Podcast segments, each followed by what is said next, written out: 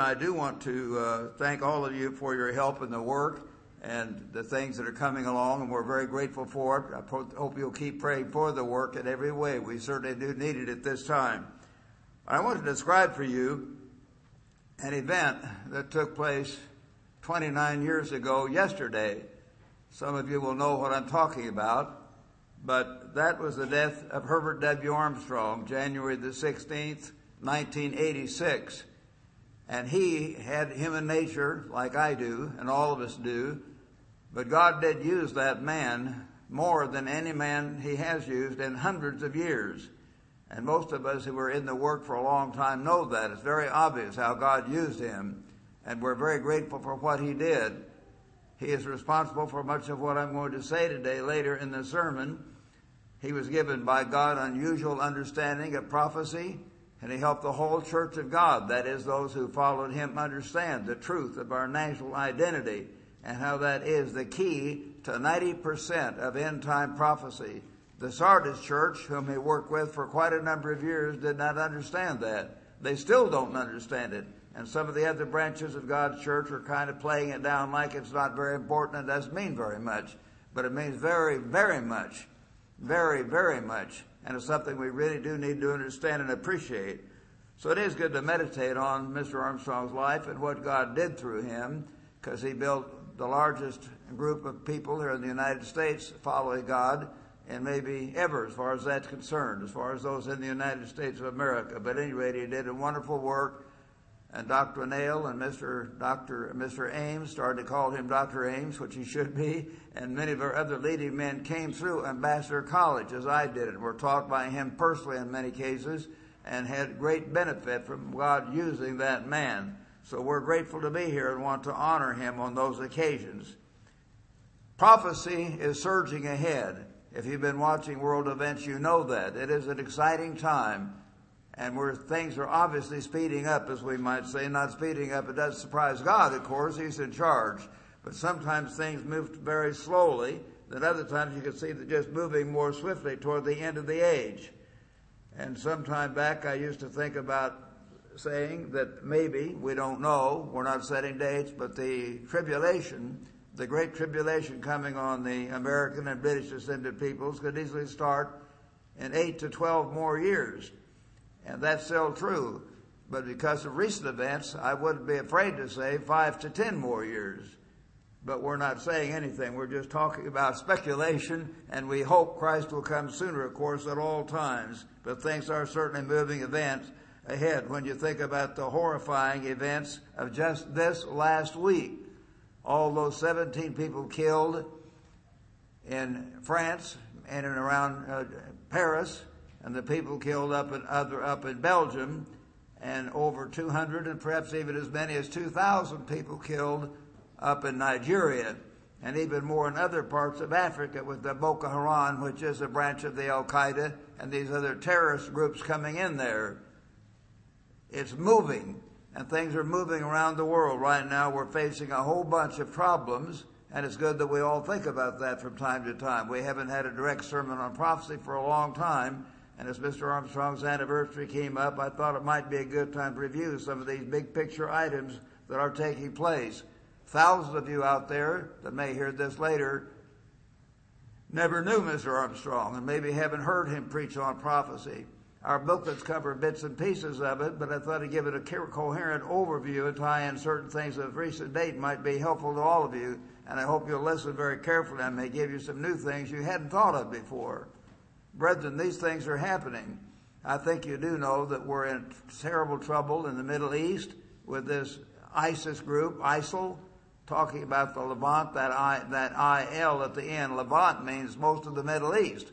Interesting as some uh, analysts have pointed out, that Middle East comment, that Levant includes Israel. Of course, they want that to be part of their caliphate. And they are starting a caliphate over there as best they can. I think God will stop this certain movement, but it's the beginning of that. And that's certainly going to provoke the king of the south to get together. Those Arab nations are going to have to get together to get the final thing done. It's certainly going to drive the European nations together. There are analysts and newspaper writers and so forth all across France that are beginning to write and talk about the fact they've got to take this Israeli movement or this uh, uh, uh, Muslim movement very, very seriously. They've been letting them in by the hundreds of thousands, and they're going to have to stop. There are going to be class riots, race riots over there and over here as these things come to the fore. It's going to affect us all. Right now, the Chinese and the Russians are entering various agreements to bring their two currencies more closely together, and they definitely have indicated, and they've admitted it, they're hoping to bring the dollar down. And if they did do that, that could happen yet this spring, some are saying. I don't think it will, but it could happen yet this spring. They could push a button and withdraw trillions of dollars of United States bonds that China and other nations have purchased, and that would immediately change everything. The Swiss recently changed the valuation of their franc, as you've noticed. It threw the whole stock market into chaos, and the commodity market, and gold shot up $61 in the last few days those things are happening, can happen very, very quickly, like this revaluation just yesterday of the Swiss franc. It threw many people into consternation that are dealing with the international currency markets and the stability of our whole financial system. We don't know how quickly these things can happen. They can happen suddenly. And of course, we see how China continues to spread its stuff in the South China Sea, and they're pushing around the various navies from Japan to the Philippines and others. And so they're trying to get many of those nations together to stop the Chinese takeover of those lands that they have been contesting for years and yet have basically belonged for decades or centuries to other nations. Many events are getting right on edge. I'm not going to try to name them all, but it's good that we see how quickly things could change on the world scene. And you need to realize that, and I hope that you do, and that we can see the big picture of what God is take, bringing about in prophecy the big picture and what to do, what we ought to do. Back in Matthew 24, I'm going to cover some of this very quickly, brethren, because I would like to give you a big picture of prophecy and review. Can't begin to cover everything, of course, but Matthew 24 something you're very familiar with, I hope. But look there, and you know in verse 3, the disciples asked Christ, what will be the sign of your coming and the end of the age? Not the end of the world, but the end of the age. So he gave them key things to watch for in order. First of all, take heed that no man deceive you. And he talks about false prophets. Secondly, he talks about wars, ethnic wars. And we're already beginning to see that different ethnic groups are fighting each other. Small wars, and then later a different Greek word is used meaning world wars. And then there will be famines. That's one of the next things starting to happen in various parts of the world. Right now, millions of people are going to bed hungry every night, and that number is increasing rapidly. Famines, then pestilences or disease epidemics. So we have the widespread increase of AIDS and other terrible diseases, and now Ebola has come on the scene. And it's not spreading as fast as some have thought it might, but who knows what comes next. And after a few months of experimentation with some of these remedies, they find out that some of these uh, uh, different uh, serums they have run out. Their effect stops working, and so it doesn't help them. And that's going to happen. The doctors, the medical fraternity will be overwhelmed with disease epidemics all over, many of them right here in America. Then there are going to be earthquakes in various places, and then they will deliver you up to tribulation and kill you. You'll be hated of all nations for my name's sake. That's us. God's true church at some point will come to light. And I feel some of that will happen before the two witnesses come along. The Bible indicates that. As I've told you a lot of times recently, we've got to be prepared. You've got to be prepared to be real men and real women, not little boys that run the other way at the first whiff of danger. Don't do that. Be a fighter. Be a soldier for Jesus Christ, not to hate others, but to be unafraid and to say, I'm going to be a man during this coming tribulation. I hope all of you will. So that's going to happen. Many, many will be offended, betray one another, and hate one another, and many false prophets at that point will rise even more. Another wave of false religion. And we know there's going to be a great revival of religion in Europe. That's one of the next things to come up. And a great false prophet who will bring fire down from heaven that's described in Revelation 13 verse 13. This man will bring fire down from heaven. God says that directly. False prophets will have tremendous effect on people. and then the gospel of the kingdom will be preached to the world as a witness. And brethren, don't give up and get discouraged because our numbers in the church are not as big as we would like. How many did Jesus Christ have after three and a half years of the ministry of the very Son of God on earth? You read it in the first chapter of Acts. 120. 120. He was not there to call everybody, and he didn't. Later on, it got into tens of thousands, but it took a long time for it to get into hundreds of thousands, and by that time, the Gentile world and the rest of the world was beginning to chime in. So Christ did not try to call everybody. He's not trying to call that today, but we are to preach this message of a coming world government. The world is tearing itself up. These nations hate each other. These ethnic groups hate each other. These religious groups like Islam and the so-called Christians and the so-called, you know, Hindus and all the rest of them are having religious wars and ethnic wars and they're getting worse. And they're going to get much, much worse before the end and we're going to be living through a very terrible time. And any of us older people who go to sleep are going to escape a terrible time. My friend Mr. League, we have most of you were here, uh, I suppose, about half of you might have been there at the at the memorial we had for Mr. League this past week. He is not resting resting in peace. He's not suffering. These things are going to get much much worse. But we who live on must be ready and understand the meaning of it. God has told us about it ahead of time, and so we've got to be brave and carry on no matter what. So the next big thing then after the preaching of the gospel of the coming kingdom or government of God is therefore when you see the abomination of desolation spoken of by Daniel the prophet. Daniel the prophet mentioned that three different times. Standing in the holy place, standing right in some sacred place, somewhere probably on the Temple Mount in Jerusalem. When that happens, let him who reads understand. So we do want to understand. So be sure that you're ready and watching. And he said, pray that your flight may not be in the winter or on the Sabbath, for there will be great tribulation, the greatest trouble in human history, such as has not been since the beginning of the world, no nor ever shall be, unless those days were shortened. You see, it could have gone on seven years, but God has already planned to cut that seven years in half. Maybe even the three and a half years will be shortened. As we've explained, the last year might be the day of the Lord and not the tribulation. Unless those days were shortened, no flesh, no human being would be left alive. But for the elect's sake, those days shall be shortened.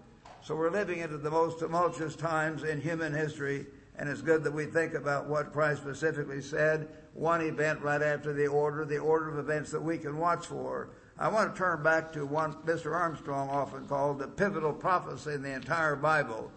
It was the first big prophecy that was a full scale prophecy. And Mr. Armstrong used to talk about it being a very important one, which indeed it is. He's talking about the descendants of Israel, which I hope all of you understand is our people. The British descended and American peoples are directly described here.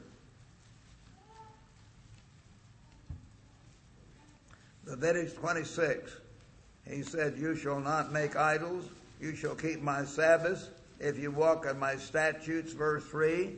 The statutes, of course, include God's holy days. The statutes include the command, do not lie with a man as with a woman. It is an abomination. Or to not have same-sex marriage. That is an abomination. So if you walk in my statutes and keep my commandments, perform them, then I'll give you rain in due season. You'll eat your bread to the full. I'll give you peace to the land, and the sword will not go through your land. All these other things. But verse 14, but verse 14, if you do not obey me and do not observe my commandments, if you despise my statutes, even the Christian, so-called Christian world despises God's statutes. Most of them do not believe in or practicing tithing. Tithing is a statute of God. And many in God's church are not even tithing, by the way.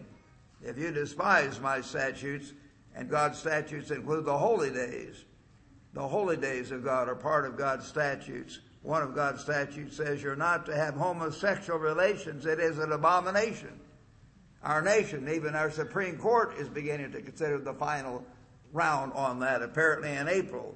and they're going to decide whether our nation officially despises this statute of Almighty God. And if they decide in favor of homosexual marriage, which I'm sure they do, another wave of problems may begin bigger than the earlier waves. I'm not saying it will, but at some point God's going to say that's it. And He's going to start pouring out greater problems. Our currency may come down. Other things are going to start going wrong with our nation. Maybe the California drought, which is already the worst in history, will get much worse and we'll have far fewer vegetables, far fewer fruits, all kinds of other things may start speeding up. If our nation goes whole hog toward that abomination, sticking our finger right in God's face, if you despise my statutes, or your soul abhors my judgments, but break my covenant, this I will do. Verse 16, I will appoint terror. And as I pointed out before, the first thing he mentioned here is terror. 9-11, terrorism. Now we have, you know, ones, uh, uh I say 14, 14, 15 or whatever started before that. The beginning of this year, terrorism in Europe more than in recent years. And those things are suddenly starting to happen to the Israelite people, not just to the tribe of Joseph, but also to the other nations of Israel. Terror, wasting disease and fever, and certainly this Ebola uh, is described that way. AIDS and Ebola are both diseases like this very much. It's going to spread and spread rapidly as we keep sticking our finger in God's face. You'll sow your seed in vain, for your enemy shall eat it. Our crops are going to dry up in many cases, and a lot of our crops may already have been sold on the futures market and technically belong to Japan or China or someone else. And we would be breaking our own commitments if we didn't send that food away while our own people eat it. Need it, I mean. So think about that. Those things can happen. If for all this you do not obey me, verse 18, then I'll punish you seven times. And many commentaries point out that term could mean fold, sevenfold more for your sins. Seven times as bad. I will break the pride of your power our power is being broken. And our pride and our power is being broken too. Even what we do have, we're afraid to use. We're scared.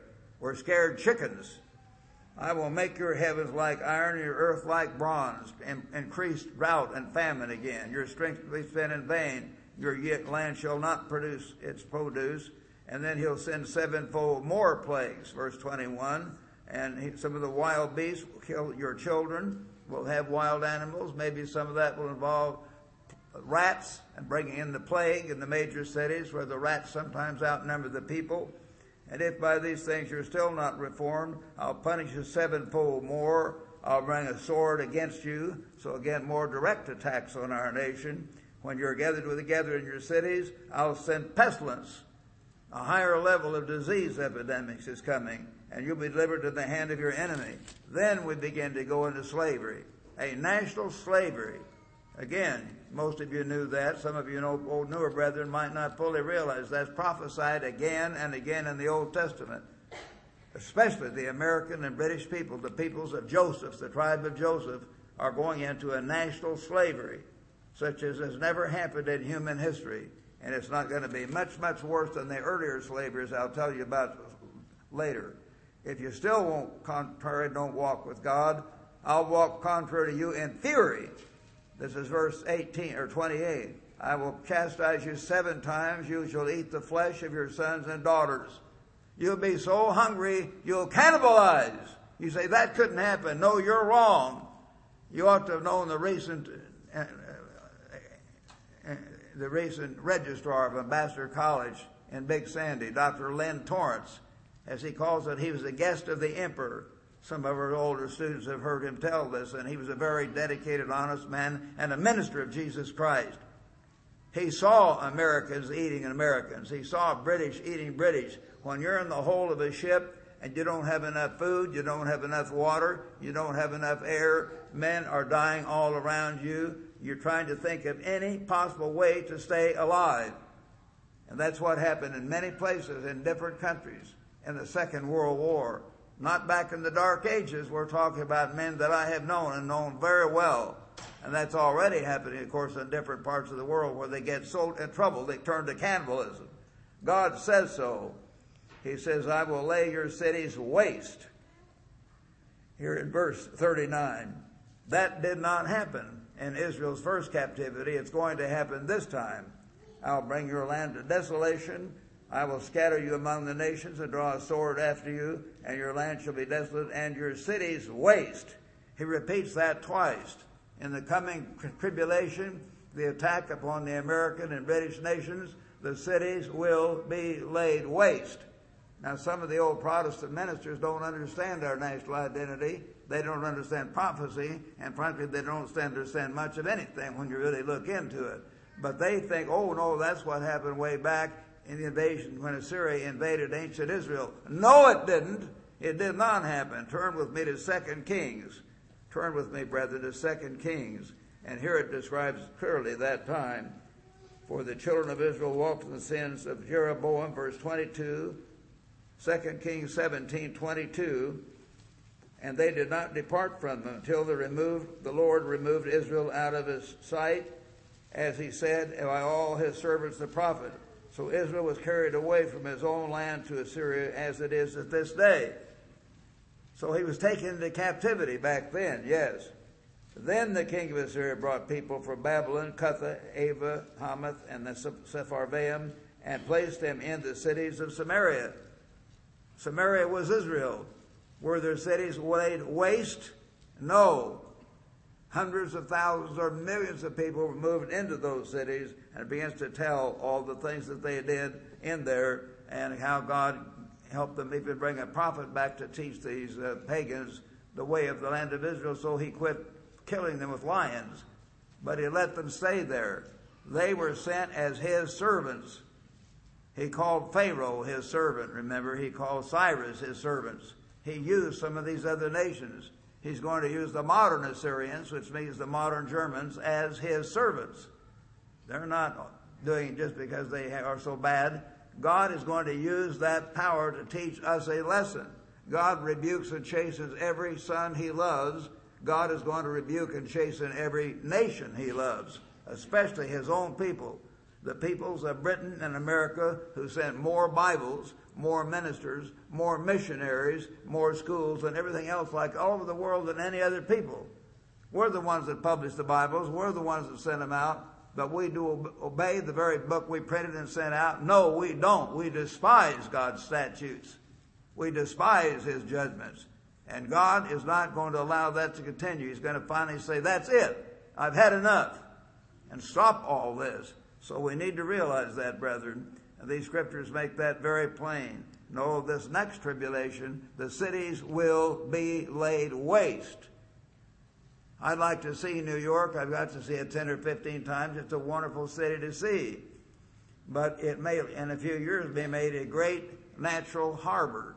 You understand what I mean? When they bring around the atomic and hydrogen bombs, LA and New York may become just great big pools of water and they'll be able to pull their ships up there. There won't be anything left.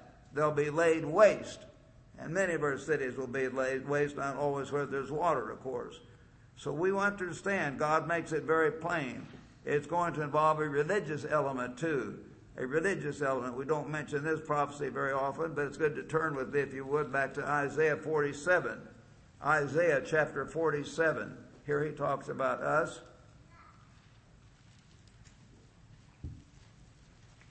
And he says in verse 1, Come down and sit in the dust, O virgin daughter of Babylon, the modern daughter of ancient Babylon with all of its pagan ideas and the whole way of life.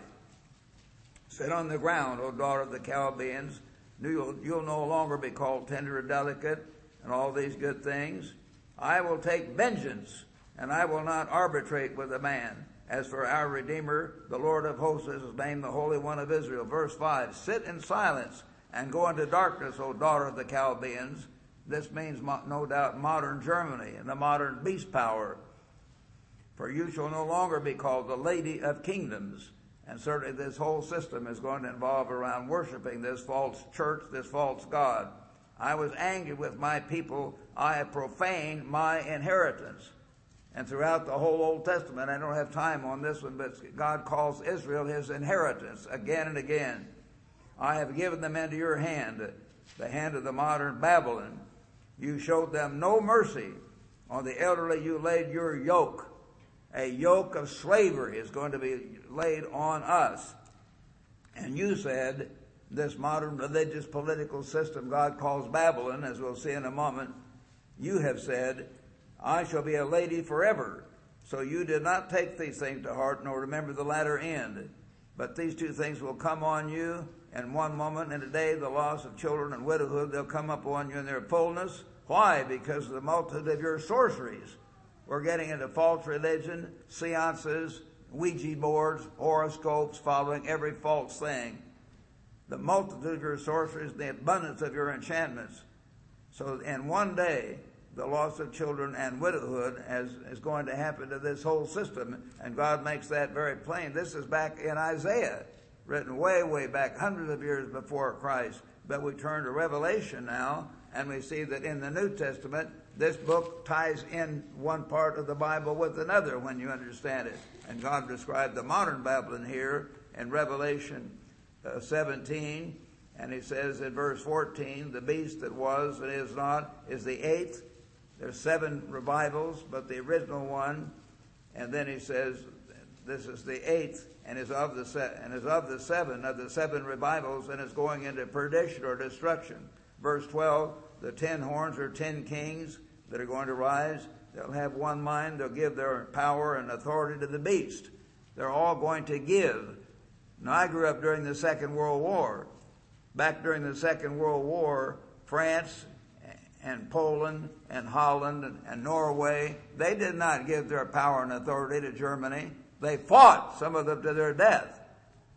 This time, they're already beginning to let Germany take the lead. They're already beginning to let that nation run Europe, and they're going to do so even more. They will give their power and authority to the beast. And these will make war on the Lamb, this whole European system, the beast. And the Lamb will overcome them for he is Lord of lords and King of kings. Christ is the great warrior, the Lord God of the armies of Israel, and they're going to try to overthrow him. And those who are with him are going to be, of course, God's true saints, some of us, all of us, we hope. They're called, chosen, and faithful. And he said, The waters where the harlot sits are peoples, nations, and tongues where this false system has been operating and they are, of course, finally going to hate the harlot and burn her flesh with fire. The people that they've taken over are going to see how false that system is and turn on them and, and probably torture and mur- murder the, the priests or beat them up and tear this whole system down toward the end. Verse 18, the woman whom you saw is that great city. That whole system, it could be Rome itself, but he's talking about the whole system, which reigns over the kings of the earth verse 18 or chapter 18. Then he sees uh, an angel come down with great glory, crying mightily. Verse 2 Babylon the Great is fallen, has fallen, become the habitation of demons. So this whole system will be given over to the devil, a habitation of demons, a prison of every foul spirit, a cage for every unclean and faithful bird. For all the nations have drunk of the wine of the wrath of her fornication, and the kings of the earth have committed fornication with her. They're drunk they're drunk with false doctrine. I heard another voice, Come out of her, my people. We have hundreds of brethren over there. God help them to wake up. Come out of her, my people, lest you share in her sins. But all of us here, brethren, without realizing it, are sometimes part of that system because that system has influence all over the world. And all the religious ideas of that system are part of what is, in fact, modern Babylon. Come out, lest you receive of her plagues. For her sins have reached to heaven. God has remembered her iniquities. Remember her just as she remembered, rendered to you, and so on. And she's going to be punished. In measure that she glorified herself and lived, in that same measure give her torment and sorrow. Verse 7 For she says in her heart, notice, I set a queen and am no widow and will see no sorrow. Paraphrasing exactly what we read back in Isaiah 47, that same system ancient Babylon, now it's modern Babylon. Therefore her plagues will come in one day, death, mourning, and famine, and shall be utterly burned with fire. for strong is the Lord God who judges her. A great trading system. It says in verse 11, the merchants of the earth will weep and mourn over her, for no one buys their merchandise anymore, and it goes on and on about that. Verse 19, they wail and moan, great, alas, the great city in which all who had ships on the sea became rich by her wealth, for in one hour she is made desolate. Again, many times, brethren, in these prophecies, God says it's going to happen quickly. Now, the one hour could be figuratively, but it sure does mean 10 years. In one hour, suddenly it's going to be a turning point and they'll start down, and certainly the whole thing may be finished in a matter of months, not years. Very quick changes toward the time of the end. Suddenly, quickly, watch and pray, wake up. God warns us continually about that. These things are already happening, and they're going to happen big time.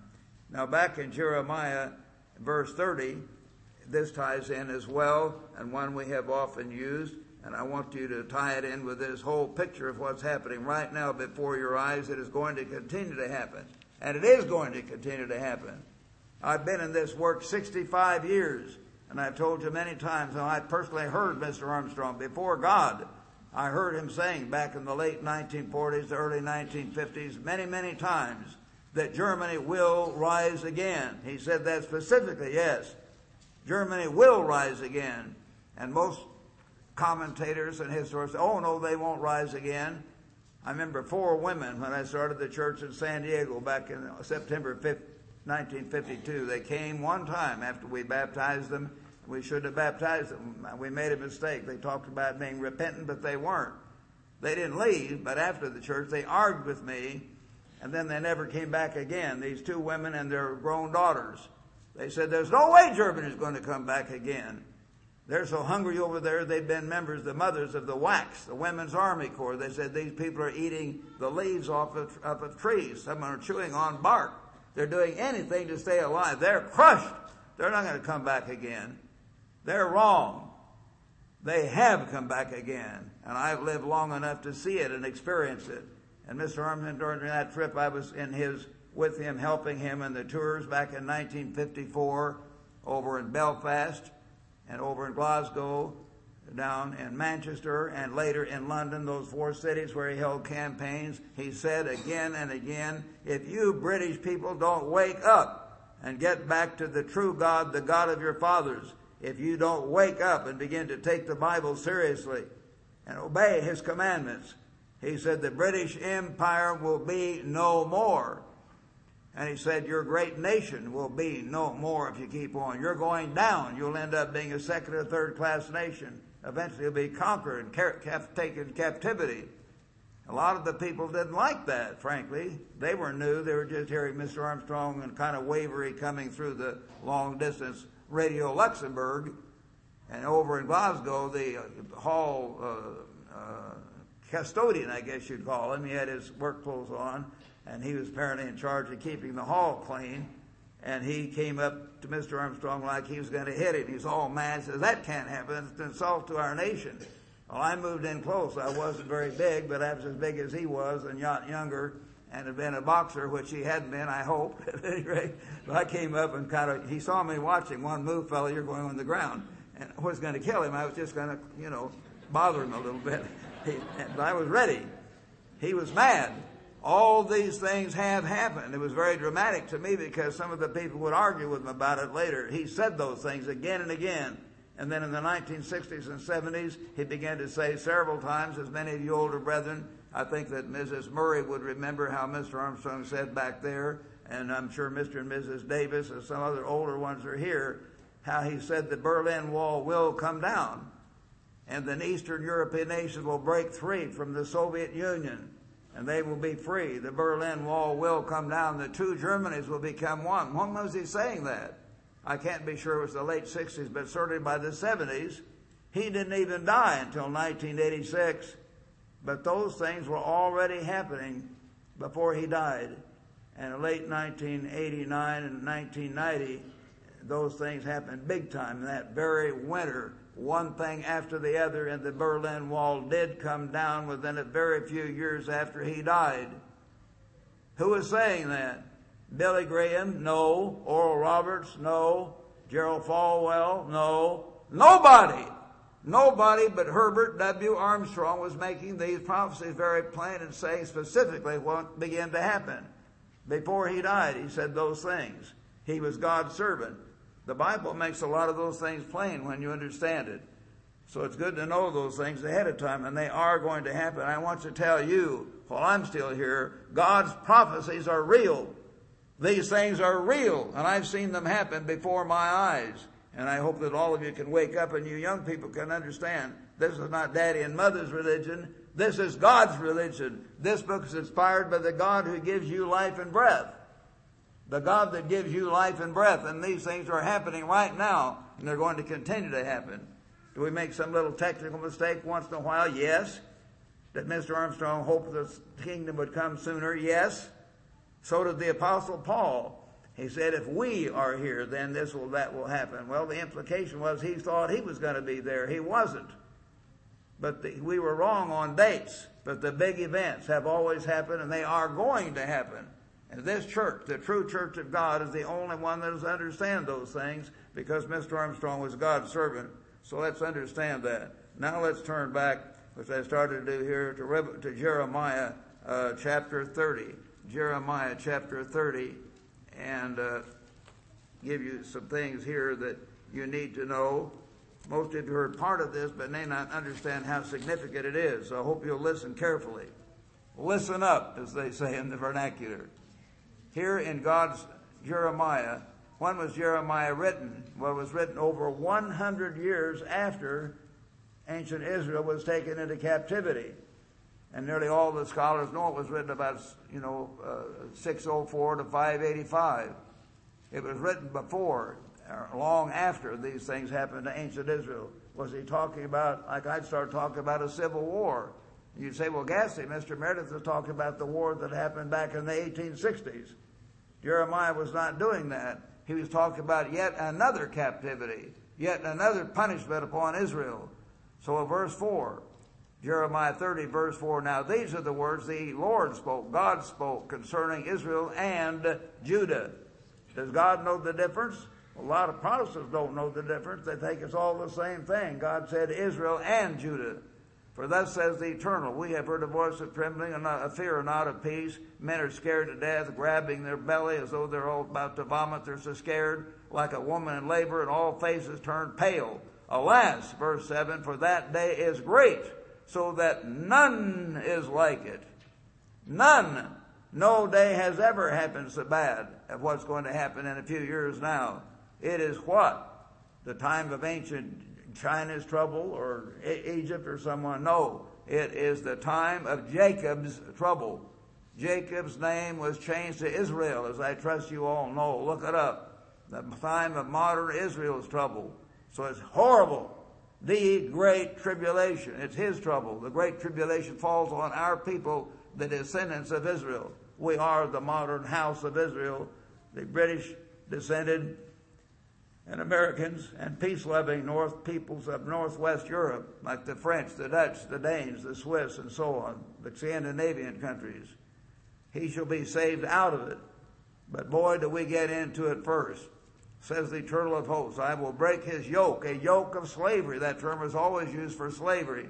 I'll break his yoke from your neck. I'll burst your bonds. Foreigners shall no more enslave them. He's talking about a coming slavery and the peoples of Jacob being delivered from that slavery. Is that something that's going to happen? Way back then, notice the timing. He says he's going to break the, the yoke but they shall serve the eternal their God, and notice David their king, whom I will raise up for them. There's your time setting. This final slavery lasts right up until Christ's second coming and the resurrection of the dead, and King David is going to be made king over all Israel. Scriptures throughout the Old Testament say that again and again. David will be their king. Therefore, do not fear, joke Jacob, or be dismayed, Israel. For behold, I will see you from afar, and your seed from the land of their captivity. And Jacob shall return and be quiet, and God will be with them, and he will correct them, but not destroy them utterly. He says, verse uh, 14, the latter part, because your sins have increased. What you cry in your affliction. Your sorrow is incurable because the multitude of your iniquities. You're getting a divorce after divorce after divorce. You're getting into wife swapping. You're getting into all kinds of literally millions of young people living together, even without need of marriage. They think they just are living together, committing fornication. Did the preachers say anything? No! Most of them don't say anything. You know that. Why don't they talk about it? They were taken out and stoned in ancient Israel if they went into fornication. They were taken out and stoned if they got an adultery. What do our modern ministers say? Preach the soft and sweet things. Preach deceit. Say peace, peace, when there is no peace. That's what God says about our modern preachers. Much of the reason that this thing is happening is because our ministers have turned away. They've rebelled against God and they're preaching a false doctrine about the person of Christ and not Christ's message of the coming government of God and the need to obey the laws of God, which are part of that government. That they do not preach. They leave that out. A false God, a false Christ, a false Christianity. And so God says He's going to bring up Jacob, or David will be the king, and he will help straighten this out. It's going to come because your sins have increased. I've done these things, and God will bring us down because of our sins and he says in verse 23, Behold, the whirlwind of the eternal goes forth with fury, a continuing whirlwind. It will fall uh, uh, violently on the head of the wicked. The fierce anger of the eternal will not return until he's done it, until he's performed the intents of his heart. Notice, in the latter days, here's when all this takes place in our time now. In the latter days, you will consider it. That's when this final punishment this final captivity comes on the house of Israel, not just on the Jews, but it comes on the house of Israel, and God knows the difference between Israel and Judah, and these prophecies were given decades after ancient Israel had gone into captivity, over a hundred years later. So this is very clear who it's talking about. Let's turn to the book of Ezekiel now, brethren. Ezekiel is a very powerful book. And you need to really understand it. I hope all of you have time to read it a great deal more after this sermon than the time I have left to explain some of it to you. But at any rate, turn to Ezekiel, the first chapter. Now it came to pass in the thirtieth year, on the fifth day of the month, as I was among the captives by the river Chebar, he saw heavens open, and I saw visions of God. Ezekiel was given tremendous visions. I often think about it, brethren. Here I'm a minister, Mr. Ames is a minister, others of us. God is not giving us that kind of direct help and inspiration anymore. We have the Bible. But near the time of the end, if we're really close to God, I think He will begin to give us some direct revelations. There will be a time we have to tell people, flee here, go there, do that. If we're close enough to God and God is real to us, these things will begin to happen. So then God gave them visions, and the word of the Lord came expressly to Ezekiel the priest Ezekiel was a Levite, a Levite. Only the priests could be Levites. And the son of Buzi, the Chaldeans by the river Chebar, then I looked and behold a whirlwind coming out of the north, a tremendous power, radiance of God's, uh, of God's glory is taking up most of the rest of this uh, chapter. So when I saw it, the last verse, last part, I fell on my face and heard a voice speaking. He said, chapter 2, verse 1, Son of man, stand on your feet, I'll speak to you. And then the Spirit entered me when he spoke and set me on my feet. He said, Son of man, verse 3, I am sending you. He was among the captives of Judah, but he was being sent somewhere else. Where? Where was he being sent? I'm sending you to the children of Israel, the house of Israel, to a rebellious nation that has rebelled against me than their fathers from time. For they are impudent and stubborn do the people listening to our program, are they deeply humbled when they hear our program? Well, when we have a campaign, most of them are not. They're not called by God. The whole world is turning away from any idea of a real God. They make fun of the idea. They're impudent. Oh, God, ha ha, well, you're, you're out of date. You're living in the dark age to think about there's a real God. Way back in 1963, I was on a round the world trip with David Jon Hill, my friend, a very powerful teacher and writer. We were on an educator's tour, and it had been booked for about 30 or 40 people, but because the uh, this certain group was starting to take over in uh, in Syria, a war was looming. I've told you that another time how I understood it. The others didn't, but they were all professors, very smart men and women. One of them was named Dorothy. I can't remember the rest of her name, but Dr. Dorothy from Harvard University. And she was a woman's liber and completely out of touch with reality. The two women, the two men, I mean, were out of touch with reality. And then we had one little old woman with us that didn't understand much at all. She was very sentimental. She was from God's own Bible college in Cincinnati, Ohio. I don't know if that college is still here, but she's a sweet old gal and we had different factions in our little group. There were six of us. We were together all day long on these old Chrysler limousines being taken around by the Middle East guides. And when things started to break loose in the Ba'ath rebellion in Syria, I said, let's get out of here. The only one so I said, the driver said, turn around and get out of here. I just took charge. And we didn't even get to the top of the hill going out of town the very way we'd come in a few months earlier, a few minutes earlier. There's a big tank right in the road with its gun, its cannon pointed right toward us. And our driver got out, and I could hear he was shaking, and he talking real fast, and American, American, he's trying to tell them again and again, we're American tourists. So this guy finally looked kind at me, okay, he let us by. We got out of there. We heard later the whole city blew up in this Ba'ath rebellion. So we were glad that I was reading the newspapers and knew what was going on. The others didn't know what was going on. They're going to go right down in the middle. We heard shooting and machine gun fire. I said, that's machine gun fire. These egghead professors didn't understand it at all. and I remember near the end, they began to realize that Jon Hill and I were ministers. We didn't tell them that.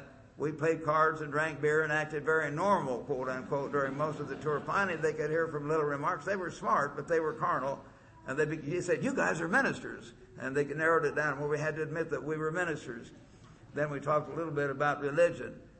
And this one, Morgan, Dr. Morgan Thomas, I think, PhD from Lafayette College in Pennsylvania, I believe it was.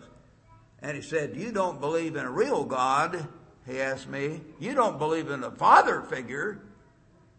He acted incredulous. You don't believe in a father figure. I said, Yes, I do. He's the made, the one that made you and gave you the breath of air you breathe, you know. And I, I went in and, and he didn't understand. We were still friends. I did it in a basically decent way. But they didn't understand. The more education of this world people have, the harder it is to learn the truth quite often. Mr. Armstrong said it's ten times harder to unlearn false ideas than it is to learn the truth in the first place. Kind of interesting. But at any rate, he shows how hard headed and, and, and arrogant the people of Israel are. But they'll know eventually a prophet has been among them. Verse 5. Don't be afraid of them, he said you're hard, you're, I'm going to make your forward as hard as their forward. You're going to be hard headed and don't be afraid. Tell them the truth.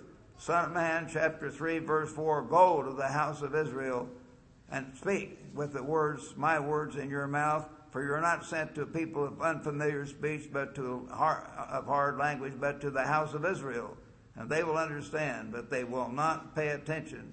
Verse 8, behold, I have made your face strong against their face. We've got to have courage. We can't be overwhelmed by someone's degrees or reverend so-called doctor so-and-so from some seminary. They're blind. They don't understand the truth at all. They just do not. So don't be overcome by that. I'll make your face strong against their faces and your forward strong against their forward. So don't be afraid of them, God tells Ezekiel. You go ahead and speak the truth whether they obey or whether they don't obey. Then we come to chapter 4. Turn to chapter 4, brethren, of this book of Ezekiel. This is a vital key that many people, even in the church, don't fully understand. You also, son of man, take a clay tablet, like you're portraying something, a false, uh, a warfare out through this war, like little boys playing in a sand pit or something portray on it a city, Jerusalem. So this was to represent Jerusalem. A lay siege against it, like you're laying siege against Jerusalem. Build up a siege wall, heap up a mound against it, set camps against it, and place battering rams against it all around against this fake Jerusalem, this kind of plaything. This will be what? The last verse of part of verse 3. This will be a sign to who? To the Jews this city of Jerusalem is to be a sign to the house of Israel. You think, no, that's all the Jews. No, the house of Israel is to be a sign to the British descended and American peoples primarily. As you read the whole Bible in the Old Testament, you'll talk about the house of Joseph represented the house of Israel especially, but especially all the other nations of northwestern Europe, the peace-loving nations. So he said, lie on your left side and uh, that you'll bear your iniquity for a certain number of days. And he said uh, that, that, that punished Israel. And then that represents the house of Israel. And when you have done this, lie again, verse 6, on your right side, then you shall bear the iniquity of the house of Judah. Does God, who's writing this, know the difference between the house of Israel and the house of Judah? Read it. He knows the difference. He's saying, do one thing for one house, do another thing for the other house. So you lie 40 days, it represents the house of Judah, for I've laid on you a day for a year. That's one of the places where this day for a year in prophecy is indicated, and the other place is Numbers 14, Numbers 14, verse 34, if you want to look it up, where God uses a day for a year in Bible prophecy. And so then he said, after identifying Israel, he says in verse 5 or chapter 5, Ezekiel chapter 5, you son of man, take a sharp sword, lay it as a barber's razor, pass it over your head and your beard, then take balances to weigh and divide the hair. You shall burn with fire one third in the midst of the city. So one third of the fire, one third of these people at least, are to be burned up. When the days of the siege are finished, then you take uh, one third and strike it round about with a sword. Another going to be killed of a sword. One third, that's a lot of people. And you shall scatter the third part to the wind. In other words, they're apparently taken into slavery. They're scattered. And chapter verse 3, you shall also take a small number of them that escaped. They weren't killed by the sword, and they weren't killed by famine, pestilence, or whatever. Take another third and throw them into the midst of the fire. Some people are, are, are, spared, but they get sassy and turn aside, just like the children of Israel in, in, during the time God put them through the uh, uh, deserts for the 40 years of wandering. They began to murmur and gripe and complain, and God slew some of them with serpents and so on. Another third, throw them into the fire, for from there a fire will go out into where? To Judah? No, he's talking about who? From there a fire will go into all the house of Israel. And this probably includes all 12 tribes. He says in verse 7, Thus says the Eternal, because you have multiplied disobedience more than the nations around you, and have not walked in my statutes or kept my judgments, therefore I'll do this. He says, I will do among you, verse 9, what I have never done. What's the great tribulation? Jesus said, A time so awful, it has never happened before, no, nor ever be like that again. It's saying the same thing here effectively. I'll do against you what I have never done, and the like of which I will never do again because of all your abominations. What same sex marriage? Very same word, abominations. And of course, many other things we're doing all the other adultery and fornication, wife swapping, and all the things we get into this horrible uh, thing of, of, of, of uh, people getting into pornography. And of course, taking drugs. All of that is an abomination. So he says in verse 12, a kind of a summary one third of you shall die of the pestilence, disease epidemics, one third of you of famine, lack of food, and a third shall fall by the sword so they're going to be killed, but a part of them and scattered to the wind. So they're going to be scattered into captivity, and I'll draw a sword after them. But even some of them we saw are going to be punished eventually that begin to gripe and turn away from God. So these things are happening. He says in chapter 6, the word of the Lord came. He said, Set your face toward the mountains of Israel. And he said, I will bring a sword against you. I will destroy your high places. Verse 3. Verse 4, then your altar shall be desolate, broken down. Verse 5, I'll lead the corpses of the children of Israel before their idols. And notice verse 6, Ezekiel 6, verse 6. In all your dwelling places. This is talking specifically, more importantly, about modern British descended and American peoples.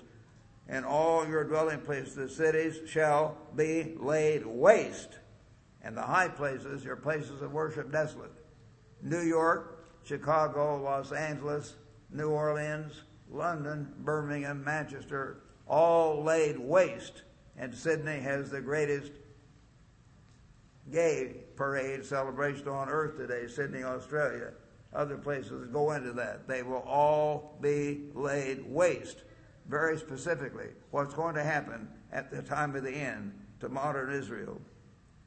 He says then, verse uh, 9, then those of you who escape will remember among the nations where you're carried captive, because I crushed your adulterous heart.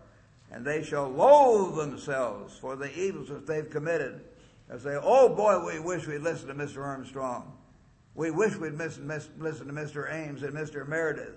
We wish we'd listened maybe to some of the other younger ministers, some of you young ministers who are used to finish this work. We wish we'd listened to the church of God, the servants of God and they shall know that I am the ever living one, and that I have not said in vain that I would bring this calamity. Pound your fists, stamp your feet, and say, Alas, for all the evil abominations of the house of Israel, for they shall fall by the sword, by famine, and by pestilence. So it's going to happen. And of course, he says these kinds of things again. He says over and over, verse chapter 7, verse 5, Thus says the eternal God, a disaster, a singular disaster. Behold, it has come. An end has come. The end has come. It has dawned for you. Behold, it is, is come. Doom has come to you, and you dwell in the land. So God is very strong, very plain of what's going to happen. And of course, we've got to understand where we are. We've lost the pride of our power. We're not together. When the trumpet sounds, why some who are different races won't respond. They'll say, well, this is this white man's war, this, these big shots war.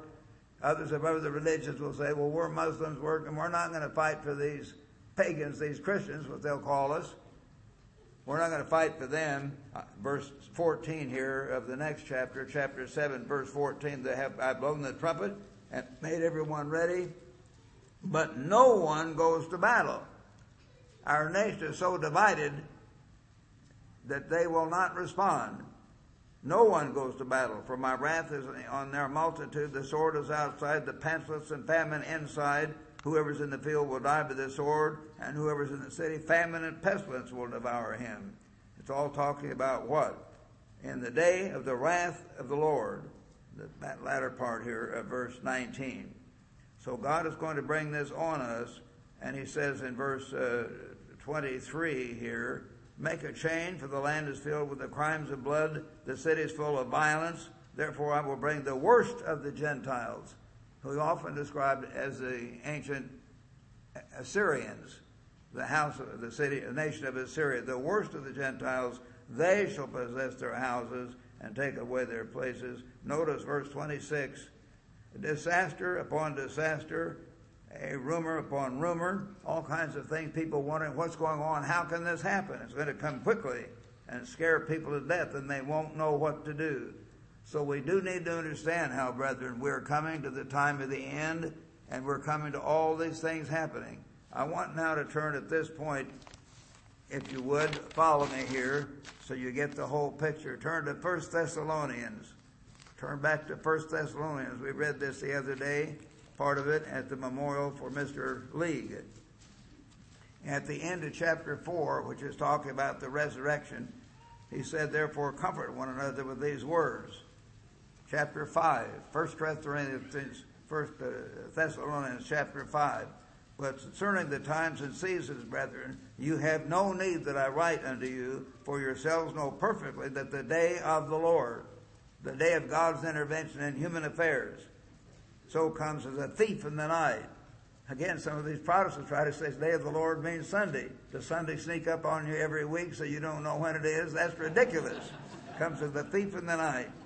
This time of terrible trouble is going to come when most people don't get it. You can get it if you study these things, if you understand, if you believe this book. These things are starting to happen right now. For when they say peace and safety, that's what they're saying now, then sudden destruction The Bible uses that term many times. Sudden. It's going to happen quickly, and only those in God's church who are watching and praying will really get it. They will be ready.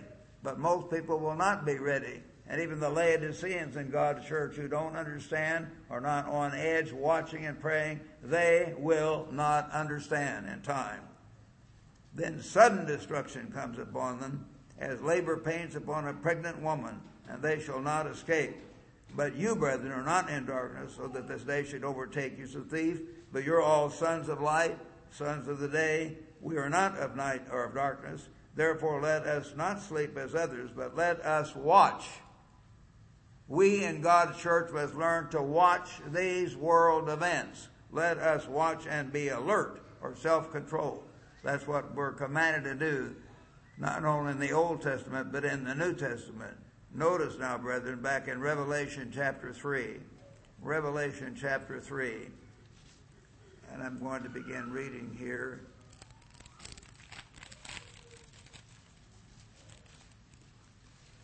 And Revelation 3 and uh,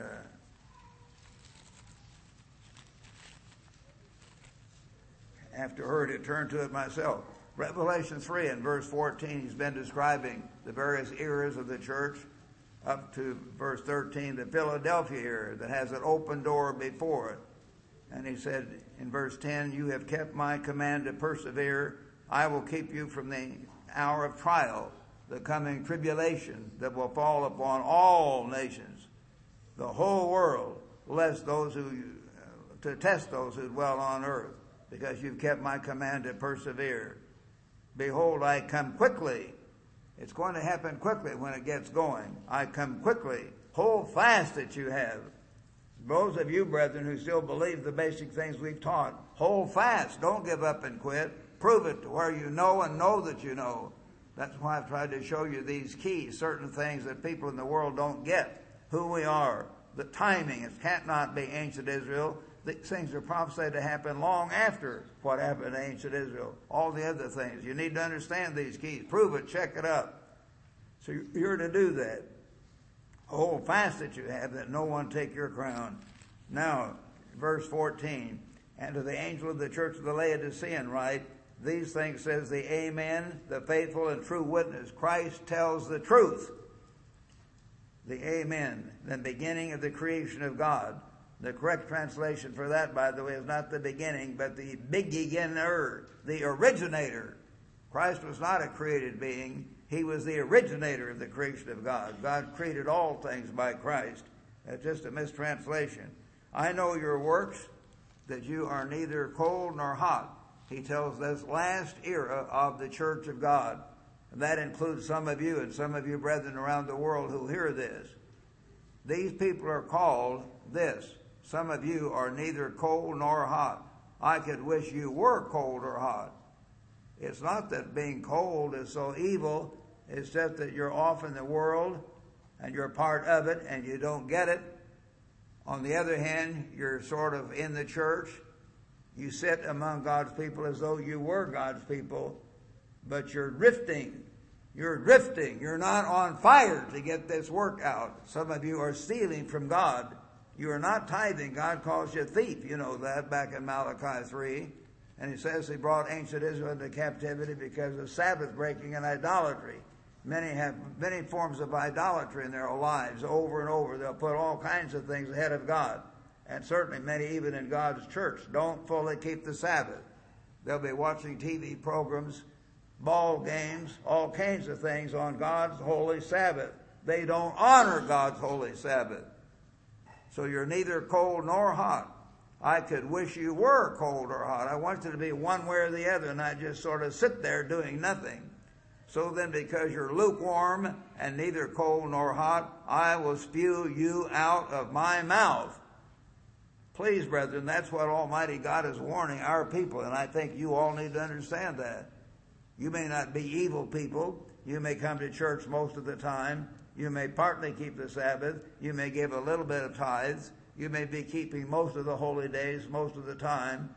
You may be basically nice people, not hating or killing, just a little bit of lying, a little bit of exaggerating, a little bit of hate and competition and jealousy toward one another, a little bit of human nature here and there, sometimes a lot.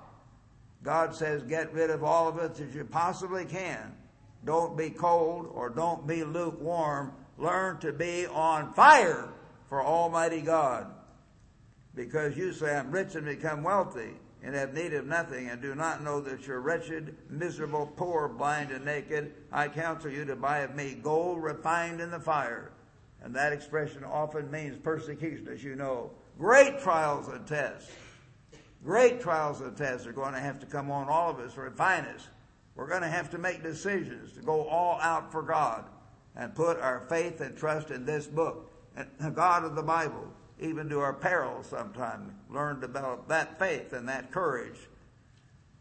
Gold refined in the fire that you may be rich, and white garments that you may be clothed, that the shame of your nakedness, your spiritual nakedness, may not be revealed, and anoint your eyes with eye salve that you can see.